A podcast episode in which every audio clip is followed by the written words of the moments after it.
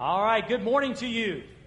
It is good to be in the house of the Lord today, and we are glad that you are here. If you're here regular, we're glad you're here. If you're visiting, and if you're here for the first time, thank you so much for coming and be a part. And here we are at the last message in our series that's gone all summer long, and uh, talking about what we believe as followers of Jesus Christ. And today we want to conclude with a message on the family. I promise you this that we had not even begin to touch on all that we as believers and as Baptists, particularly as David said, um, we will definitely be touching on some of these topics later on. Uh, the little book that I had had some great ideas and topics. Like one day I hope to bring a message on the ordinances of the church, uh, the Lord's Supper and baptism, which uh, Lord's Supper for participating in today. So anyway, so there's more stuff coming about what we believe as Baptists. But I'm excited today about the message about the family. The family is the building block of society.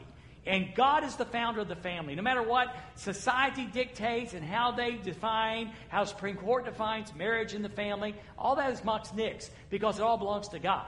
It all belongs to God, and God is the one who determines, you know, marriage and family and the like. He is the founder, so we ought to pay attention to what He says about the family.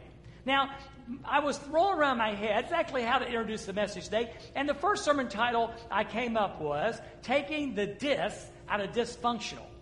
Well, that kind of implied that all the families are dysfunctional, and while there certainly are some, not all of them, but I found out also in the process that there are no perfect families. Now, we have this picture, and Nancy, if you'll throw that first picture up there, you know, this is kind of, you know, those of us my age, and by the way, this, so what, bud? That's right. Father knows best. 1954, Mickey. 1954, the year I was born. And that's kind of how the family was portrayed. You got, you, know, you got dad working, you got mom that stays home and does all the household chores, and you got three perfect children. Notice they all have perfect teeth. That was kind of the way, the standard that we had for the perfect family. Well, I knew that was 1954, so I knew we needed something more modern for the perfect family. So this is the picture of today's perfect family. Oh, that's right, there's not any. There's not any. You can't find a picture of the perfect family because there is no perfect family. In fact, families often look more like this. Can I have an amen? I mean, some, you know, it's so funny. We'll, we'll go on vacation with the kids or something, and, you know, we're trying to get a picture. I remember in Korea, it was funny. We were at this really cool place, in front of this really cool place, you know, and we had the boys there and everything, trying to get a picture. And one would get it right and start smiling, and the other would be sticking his finger up his nose, like the young lady there in the picture. So the truth is, that's life. That's how pictures are. In fact, sometimes it looks like this. You go back there, Nance. Get back that other one. The one, the, uh, yeah, there you go. Have you had a picture like that before? Yeah, your kids just like tear up the whole house. That's life. That's life. And so I landed on the idea what if we could do a sermon called The Highly Functioning Family? Defining the highly functioning family. And of course, the root for that and the source book has to be, again, the Word of God. And so we want to look today in the Word of God and see what a highly functioning family looks like. Now, I need to pause, and I don't have this written down anywhere on my sheet, but really, I need to back up even where I was going to start and say this. It really all begins with a relationship with Jesus Christ. We really can't miss that. We can't miss that. Because, again, it is in a relationship with Jesus Christ that a person is born again. Their sins are forgiven. We've heard about that today. Excuse me, please. And so we've heard about that today. So, so it begins with that regeneration of now the things you're going to hear if you're not a Christian today and you're saying, well, gee, I'm out, you know, I'm, I'm not a Jesus person. Well, you know what? Some of the things you're going to hear today can really be helpful. But the power of the highly functioning family is found in a relationship with the Lord Jesus Christ, paid for by the spilt blood of the Lord Jesus Christ on a cross like this. Because the wages of sin was death, and Jesus Christ died for our sins, took our place, endured the wrath of God, that people like you and me could come to relationship with God. We, as David, I think, said today, you know, we could stand really where Jesus only deserves to stand. You know, I, I love that verse in 2 Corinthians 5.21, the one he quoted there. You know, he says, you know, he who knew no sin became sin for us that we might become the righteousness of God. So that's the beginning place. And at the end of our service, we're going to have what we call an altar call, a decision time. Brother Brent's going to be standing down front. And we'd love to tell you all about Jesus and how you can come to know him personally as Lord and Savior. Now, a chunk of us have made that decision. Matter of fact, probably the vast majority of the people sitting in this room today and listening on the radio have made that decision. So now we move on to part number two. Beyond the relationship is the Word of God.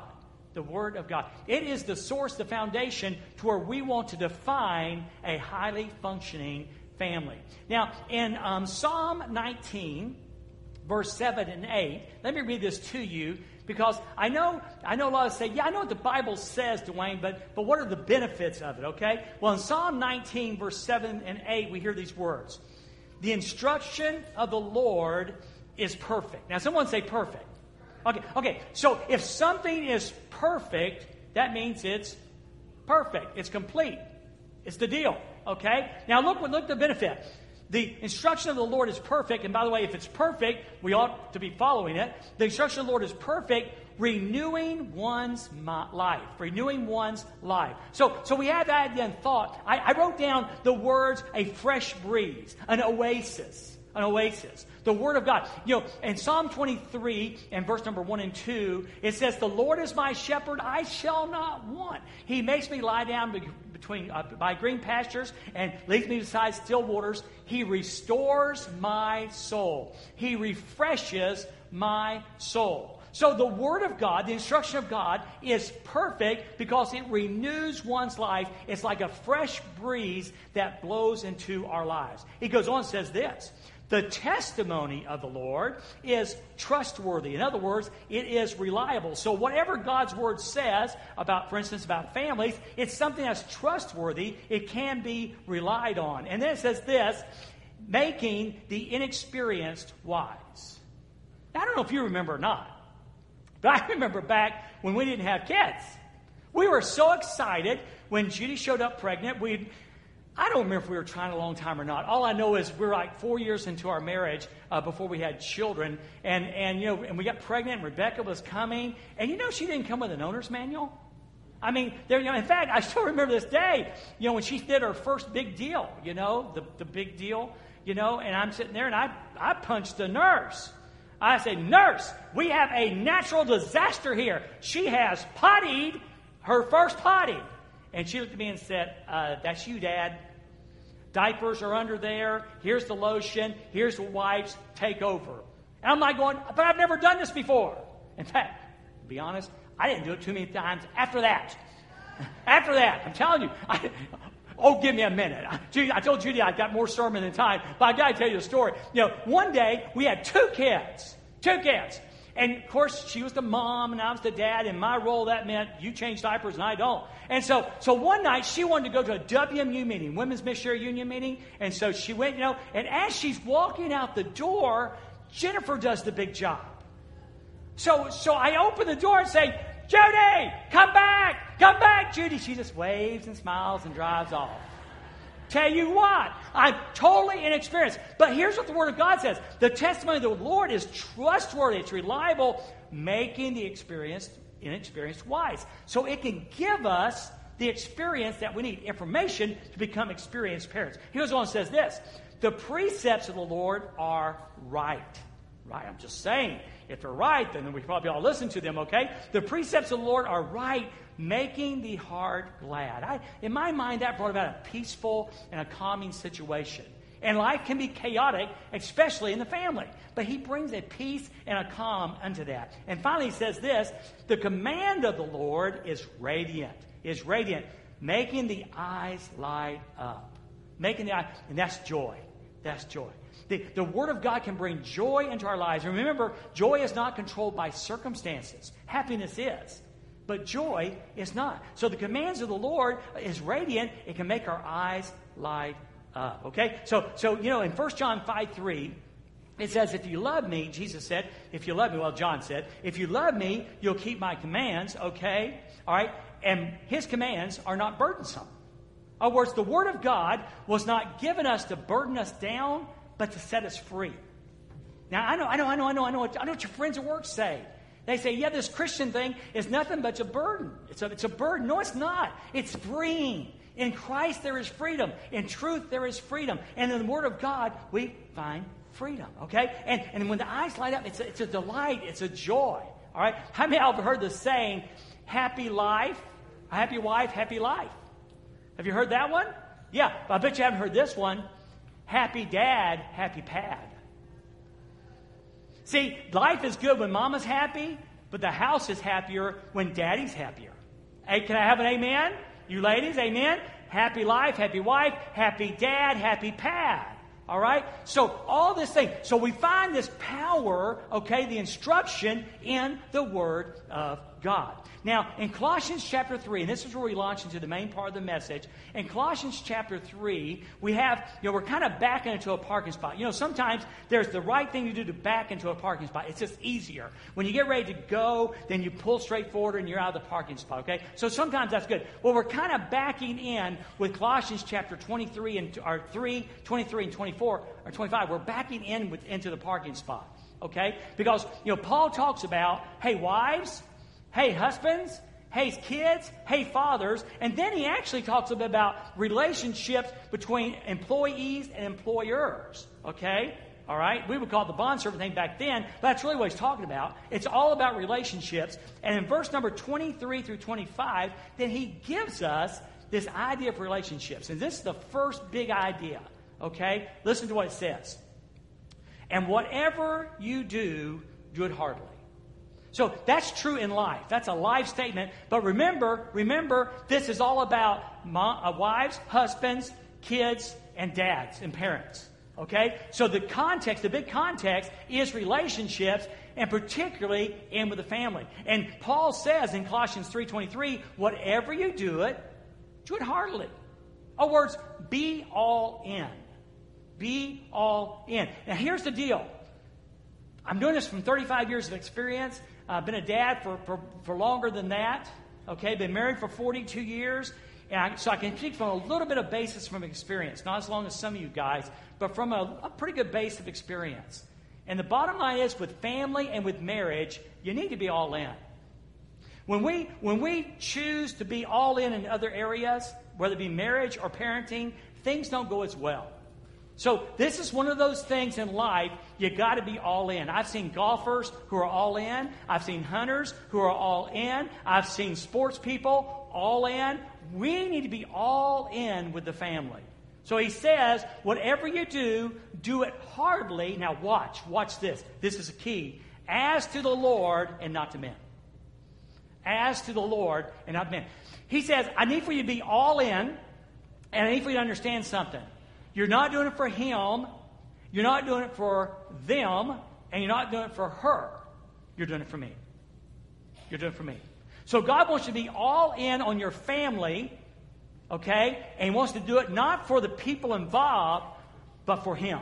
Do it as unto the Lord and not to men. And watch this. Knowing, verse 24, knowing that from the Lord you will receive the reward of the inheritance. In other words, when we're all in with our families, Okay? When we're all in on our marriages, there's a reward the reward of the inheritance. Now, back in 1962, a candy was introduced. Now, we grew up with it, all right? And when I grew up with it, it was a small box of candy, about, well, a package of candy about that big, okay? And in that candy, there were three little blocks that were individually wrapped. And then there were fruit flavors of different kinds and they were called Now and Then. Now and Then, and they cost a penny. They cost a penny. The idea was, between the name was, because they were individually wrapped, you can eat one now and save a couple for later. Or you can eat two now and save one for later. There was a, there was a, a present satisfaction and a future satisfaction. And by the way, they still sell that candy. You can get it at probably any minute market, but now you pay a nickel for one. You pay a nickel for one. Well, that's kind of like when he says, knowing that from the Lord you will receive the reward of the inheritance, that's it. When we're all in, according to the Bible, when we're all in living by the Bible, when we're all in following Christ, okay, there's a reward in the future. That's later, okay, but there's a reward now. And, and, and the reward now is a fulfilled, purposeful family life. The highly functioning family. That's the reward. That's the reward. So this thing is like huge that we get into the Word of God, okay, and get all in obeying it, and we get this reward, this inheritance, that now and later, both now and later, there's a reward for that. Now, again, a tag, a huge tagline that you, I want you to write down and put in your memory is the next three or four or five words. Now, I'm going to back up to 24 to start. Knowing that from the Lord you will receive the reward of the inheritance, for you serve the Lord Christ. That is big. Now, obviously, he's speaking to believers. Obviously, I'm speaking to you as a believer in Jesus Christ. I'm reminding you, and Paul is stating emphatically, keep in mind already when he says, whatever you do, do it hardly as unto the Lord, not unto men, knowing that there's an inheritance. Remember this, you serve the Lord Christ. So, what I want you to kind of put in your brain is, as we look at these individual roles of the highly functioning family, keep this in mind. Well, since I serve the Lord Christ, write that down. That's a tagline since I serve the Lord Christ. That is the motivation and that's the understanding for why we ought to do what the Word of God says. Now, verse 25, there's a little comfort here. In verse 25, it says, But he who does wrong will be repaid for what he has done, and there's no partiality. You need to understand something. There's no such thing as the perfect family, which means there's no such thing as the perfect husband. There's no such thing as the perfect wife. And there's no such thing as perfect children. Not necessarily the kids, but with a husband and wife, this is pretty big. This is pretty big. Because we, we say, Dwayne, he does not deserve what you're going to tell me today. She doesn't deserve what you're going to tell me today. Actually, what the Word of God says. She doesn't deserve that. Well, you got to remember something. Leave it to God. Leave it to God because he says, but he who does wrong will be repaid for what he's done. So, so if you think you got a jerk of a husband, okay, even though he's a believer, he's a jerk of a husband, or you got a jerk of a wife, uh, we won't go with the kids. We'll leave that one alone. Okay? If you got that, keep in mind, God's watching. You know, in Hebrews chapter 4, verse 13, you know, God sees and God knows. It says, everything is laid bare before God. So listen, remember you're doing this for God and not for him or her or others. You're doing it for God because you serve the Lord Christ, okay? And don't worry about the, the things that need to be repaid. God will take care of that. Amen? All right, now we backed into the parking spot. Now we're going to go forward and start pulling out. We start in verse number 18 of Colossians chapter 3. Okay? And here's what it says this is directed toward the wives. Wives, submit to your own husbands as is fitting in the Lord. Wives, submit to your own husbands as is fitting in the Lord. Now, there's several things here that are really, really important. Now, ladies, I know again, because of culture, the word submission has this really negative context. So I wrote down to remind myself to tell you this whatever comes to your mind when the word submission comes to mind in marriage, you know, whatever comes to your mind, don't let it include choice. Don't let it include doormat, servant, or second class. Because that's often what happens. You know, in Christian circles, that somehow, uh, through, I'm sure, some halfway sincere pastors, some junk has been taught that if you're the wife in, in the husband wife relationship, that somehow you're the doormat of the family. Somehow you're the, you're the um, servant of the family. And I don't mean servant heart, I mean you're the slave of the family. Um, somehow that God made you second class. Lie, lie, lie, wrong, wrong, wrong. It's just simply not true. And because of that false teaching, and because of the context of culture, when we talk about something like this, you know, I don't care what the Bible says, Dwayne. No, I, I remember someone once told me, I'm not going to do what any man tells me to do. And a lady was speaking it. I, I'm not going to do anything. She had been so hurt and so wounded. Okay? So, so, so, so. What, what then does that mean? Well, it does mean submit. You know, God is not the author of confusion. Okay? Now, any organization has leadership. You know, any organization has leadership. If you have a job today, I promise you there's organization. Unless you happen to be a one deep self employed, then you're the boss and the employee. But whether you work at the school, guess what? There's a department head and probably a principal. If you work out at the college, there's department heads and principals and deans. Okay? If you work at the bank, yep, there's supervisors, and then there's, there's the board that you answer to. No matter what job you have, there is there is other others over you. Okay? Now, why would that be hard then in marriage? Why do we push back the fact that God, in His wisdom, okay, has put an organization in place, and just so happens that He empowered the man to be the leader of the organization?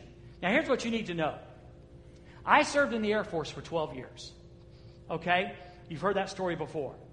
I, I think I may have shared this actually a couple, three months ago on a Wednesday or a Sunday night. But something you need to know. I was a, a tech sergeant when I got out of the Air Force, which is pretty good up in rank, in the enlisted rank. Okay? But the bottom line is because I was enlisted, then I still answered to officers. All right? Now, at no time, I always, I was blessed to work with the commanders. All right? I was, I was blessed to work. When I got out of the Air Force, I worked for the wing commander. Okay? In charge of the whole base and beyond. And beyond. Now listen, at no time, someone say at no time. At no time did I feel like a lesser man because I had someone over me. At no time. Dwayne, was every commander perfect? No. Were some of them jerks? Yes. But I determined in my heart that I was serving the mission and not the man. Because he had a degree and because he had gold or silver on his shoulders did not make him a better man than me. And because God has chosen to put the man in charge of the family, ladies, that no way makes you a second class citizen. No way. Burn that in your heart and believe that. In fact, the role that you have is so significant. The role that you have is so significant. In Genesis 2:18, you know, it's a familiar scripture, and I've reached all the way back to the King James to give this to you today. All right? In the King James version of Genesis 2:18, the Bible says this, and the Lord God said, "It is not good that the man should be alone." So he looked, okay, and saw that man did not have a mate.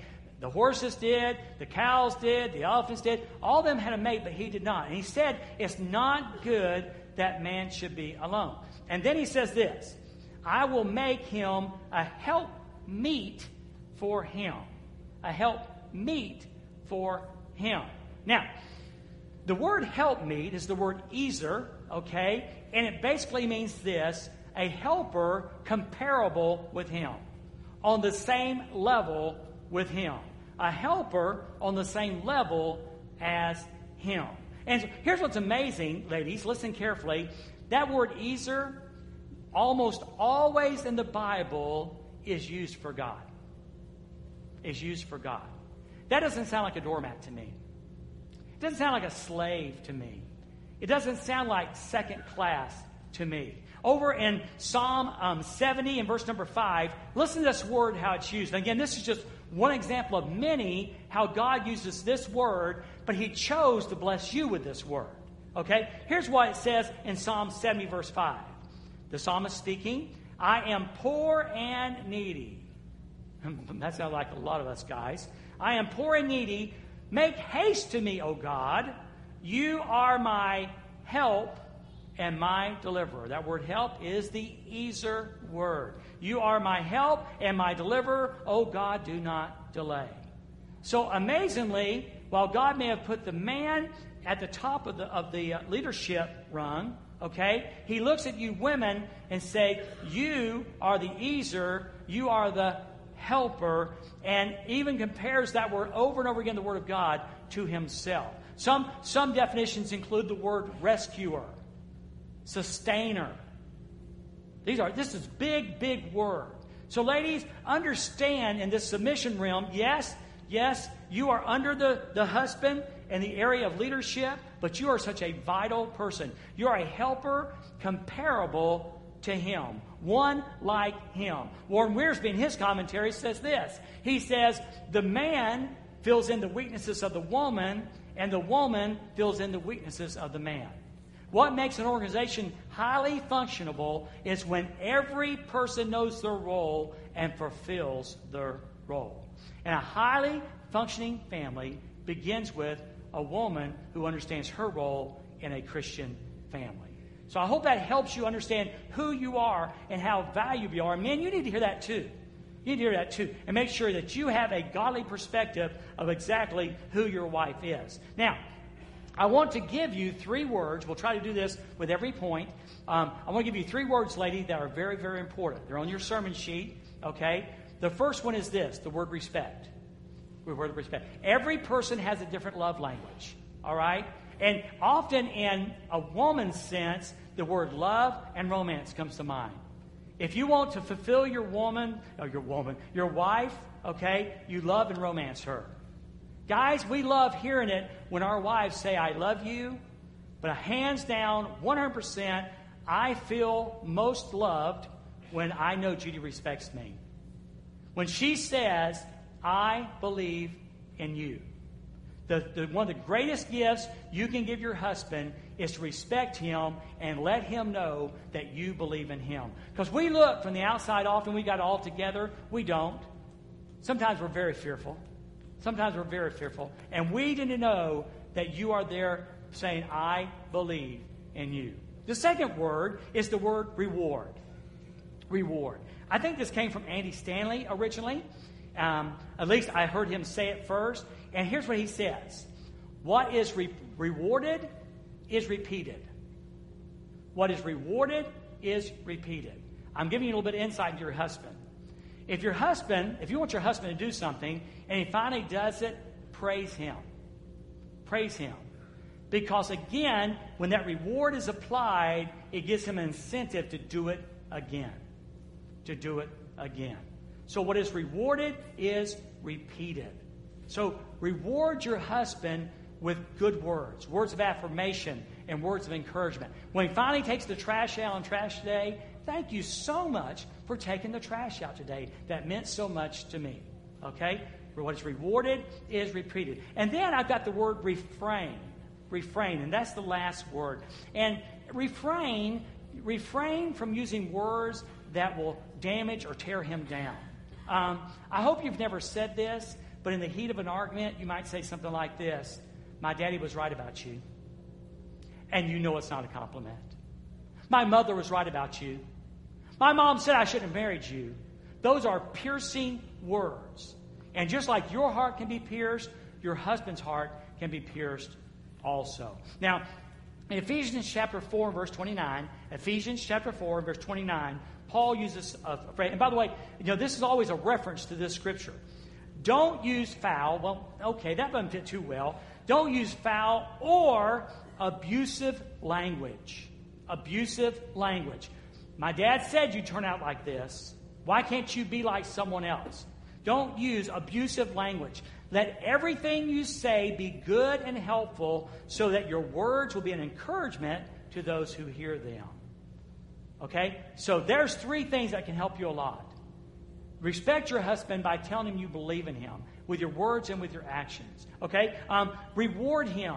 When he does something right, reward him because what is rewarded is repeated. And refrain from comments that will shoot him directly into the heart. These things are huge and they will help you. And remember, you're not doing it because he deserves it. You're doing it because why? You serve the Lord Christ. You serve the Lord Christ. You are doing this in the sake and name of Jesus Christ. All right? And the reward is, again, trust me, the reward is happy dad, happy pad. Okay? Now, then we jump in with Paul to Colossians chapter 3 and verse number 19, and we talk about the husbands. Now, husbands, don't forget what I just said. Okay? Remember, you serve the Lord Christ. So, whatever Paul's going to tell us to do, we do through the lens of we serve the Lord Christ. We do it hardly, not unto men, but as unto the Lord, we serve the Lord Christ. So, what does Paul say then for the husbands? Well, he says this He says, Husbands, love your wives and do not be bitter, or a lot of translations use the word harsh, and that's probably better. Um, do not be harsh toward them. Now, again, the challenge that we have here with Paul's command is huge Because he says this, you know, husband, love your wives. Now, if you remember back in Ephesians chapter 5, he talks about this very same topic. And he says these words Husbands, love your wives. You remember what it says? As Christ loved the church and gave himself for it. So the command husbands that we have, and remember, we serve the Lord Christ. It's not about if she's worthy of your love or not. No, no. We're doing it because of the, of, of the fact that we serve the Lord Christ. All right, so we are to love our wives as Christ loved the church and gave himself for it. Now, I don't need to spend a lot of time here. How, how, did, how did Christ demonstrate his love? Total sacrifice. Total sacrifice. Okay? Now remember, the Word of God's reliable and can be trusted. All right? So, so Paul says we are to love our wives as Christ loved the church. Now, I even threw in, and again, I'm just going to read through this because we definitely don't have time to preach it. I'm not trying to do that. But I really want to give you tidbits from the Word to help solidify what does that look like?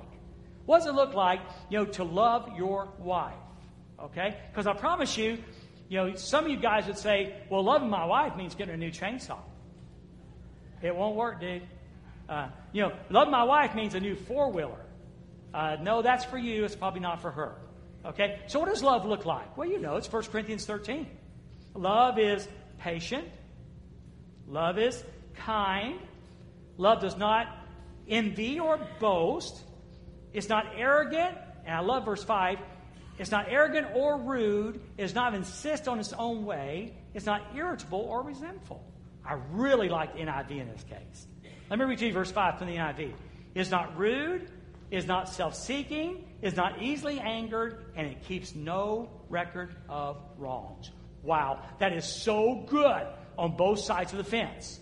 You know, you know when, we, when, you know when your wife messes up, you got it all written down in your head, and she messes up again. I remember three years ago you did the exact same thing, and da da da da da da da. No, love doesn't keep a record of wrongs. And by the way, ladies, it works the exact same way when your husband messes up, you don't keep a record of wrong. Verse 6 It does not rejoice at wrongdoing, but rejoices with the truth. Love bears all things, it believes all things, it hopes all things, it endures all things. Love never ends. Now, the highly functioning family has a husband who loves his wife that way. And then, if we were in a secular culture, we'd say, no one deserves that love. Well, we didn't deserve it. And remember, we're doing it because we serve the Lord Christ. It's not about her at all. It's not that she polishes your shoes or cooks your favorite meal. That's not a condition for love. This love simply is love. It's a sacrificial giveaway love that we do because we serve the Lord Christ. All right? So, so we are to love our wives and don't be bitter or harsh toward them. Now, again, the, the verse that's always referenced with that word bitterness in Colossians 3.19 is Ephesians 4, 31 and 32.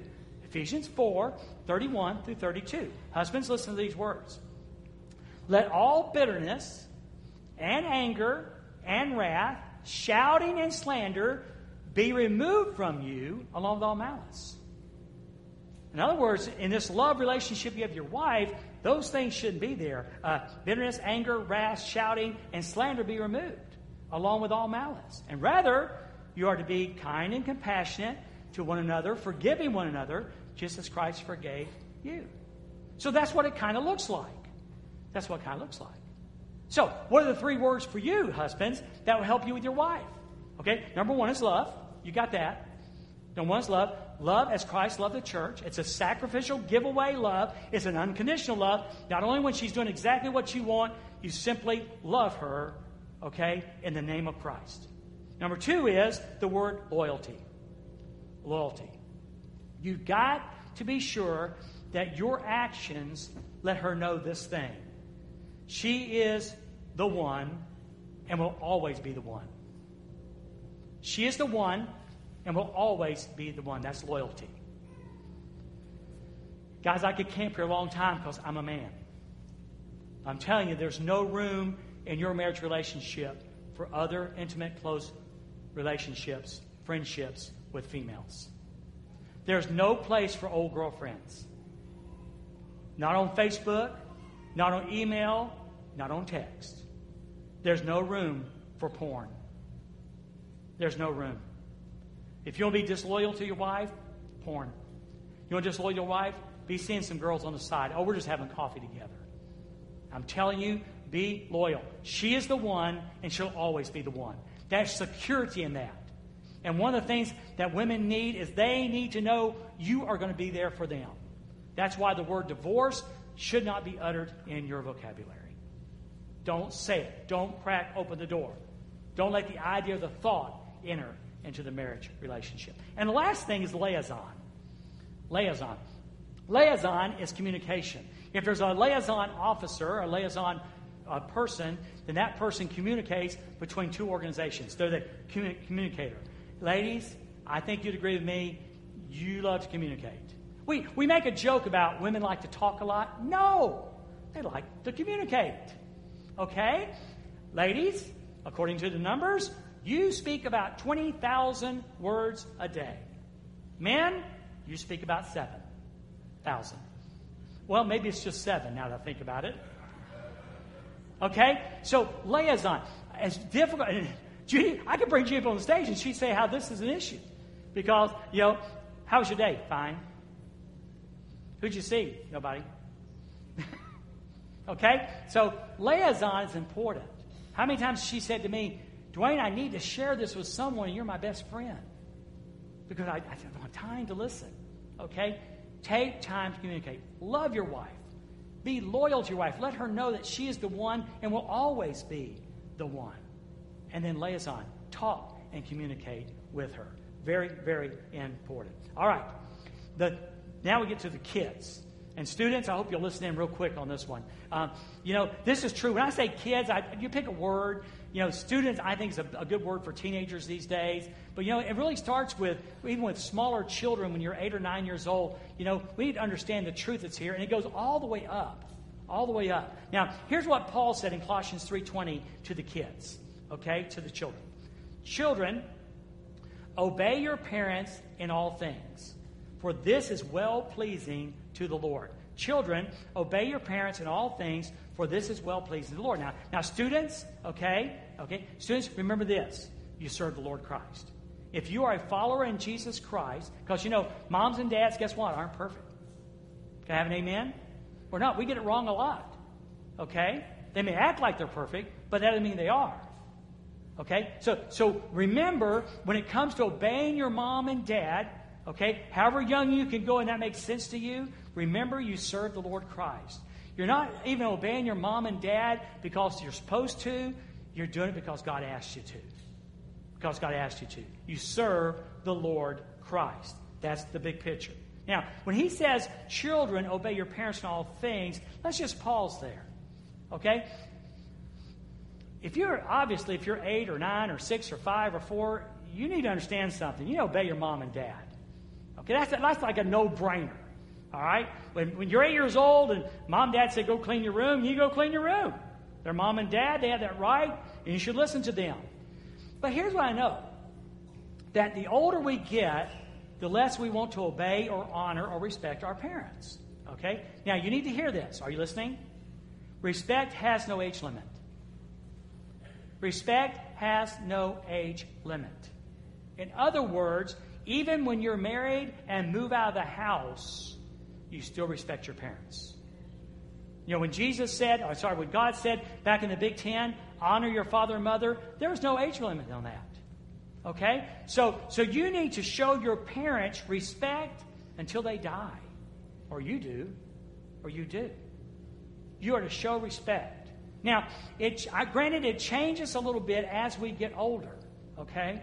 But somehow I think needs to be said because so many children are choosing to stay in their parents' home. I mean, it's a, it's a real epidemic in America that there are 25 and 26 and 27 year olds that are living with their parents still. Okay? And I'm about to, I mean what I'm fixing to say. And if you're 18, 19, or 20, or 21 years old, and you're still in your father's roof, guess what? One, you respect them, and their rules matter. Their rules matter. Okay? Now, if you want different rules, you go find a different place to live. All right? But I'm just telling you, I'm telling you, while you're under their roof, their rules matter. Now, it does change, like I say, as you get older. Um, again, can I go back to the Air Force one more time? when I was in the Air Force, um, my last year and a half in the Air Force, I worked for the squadron commander. He was a lieutenant colonel named Jack Royster. Great guy. We had a great relationship. But clearly, he was the squadron commander, and I worked for him.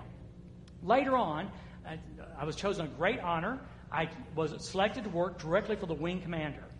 So he was a full bird colonel, one level up, and in charge again, as I said earlier, the whole base and the whole wing. Okay? Now, here's the deal he became my new commander. So my loyalty shifted to the new commander. Okay? But whenever I saw Colonel Royster, my old commander, I still respected him even though we had a different relationship. He was still an officer. So, so the deal is this. When you're under your parents' roof, okay, then you need to abide by their rules. Okay, you need to abide by their rules. When you get married and move out, okay, you still respect them, but then you'll have a whole set of rules to live by. Okay? But you need to respect your parents. Children, obey your parents in all things. Why? Because it's well pleasing to the Lord. You know why? It mirrors our relationship with Him. It mirrors our relationship with Him. When He says, obey your parents, we're obey God. It's well pleasing when we're obedient to our parents because it mirrors our relationship with God. All right? Now you say, well, Dwayne, do you got anything Bible for that one? Yeah, how about Jesus?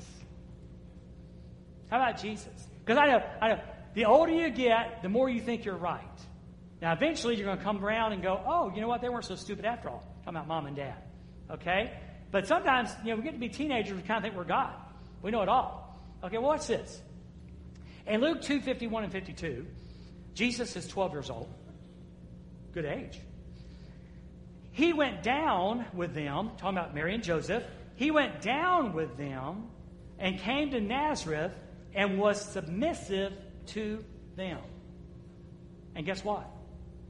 He was God. He didn't think he was God, he was. But guess what? He was submissive to his mom and to his dad. How about that? He goes on and says this. Um, and his mother treasured up all these things in her heart, and Jesus increased in wisdom and in stature and in favor with God and man. When we are obedient, when we serve the Lord Christ, okay, and we obey his word, we grow in favor with God and with men. So it really makes sense. So, so what's our three words? Students, what's your three words? One's grace. One's grace. Extend your parents some grace. They're going to mess up.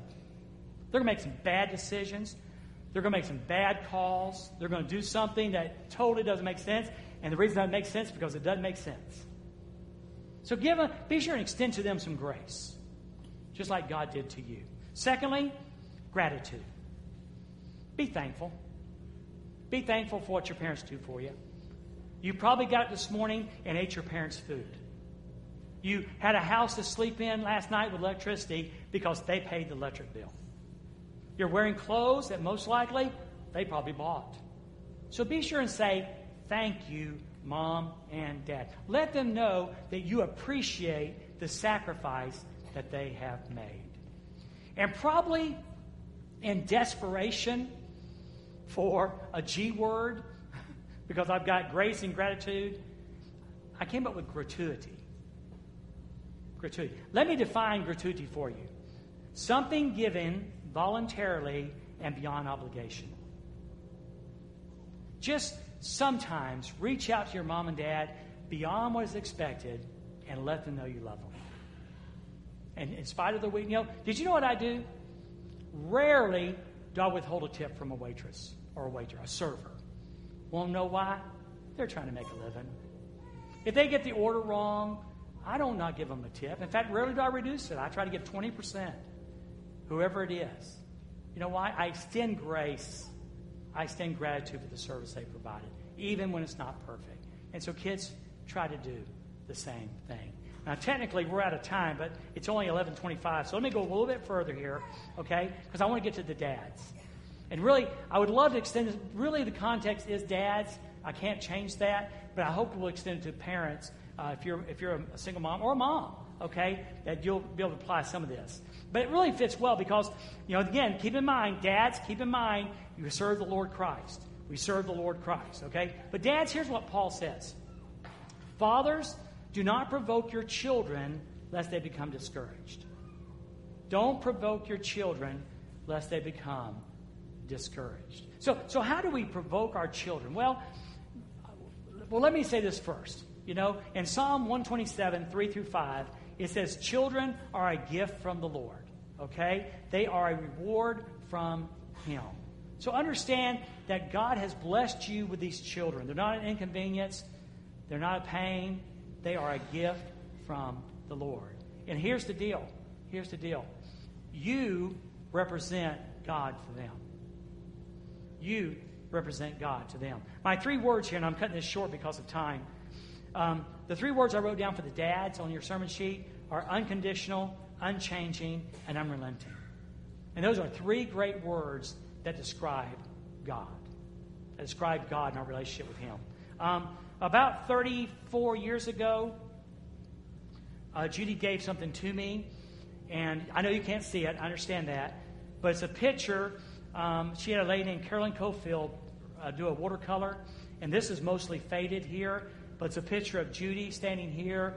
Uh, Jennifer's about 14 months old, and Rebecca would be about three years old, somewhere in there, a little short of three years old.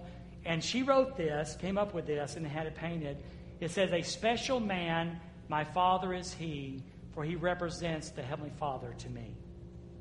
A special man, my father is he, for he represents the Heavenly Father to me. Uh, what I'm trying to say is, guys, what a wonderful high calling you have. You get to represent God to your family, to your wife, and to your children. So try to develop a relationship where they are not provoked to anger. All right? Try to develop a relationship where not provoked to anger. Well, what does that look like? What does that look like? Well, real quick, I'm going to give you five things. You can't write these down. If you write me, I'll give them to you. There's a ministry called Family Life, and as God would do it, you know, Friday, this came in my email. And I said, oh my goodness, it's perfect um, for what we need to hear on Sunday morning. So, guys, they have a top five list of ways we can provoke our children to anger. These are things you do not want to do. Okay? I'll read them to you quickly.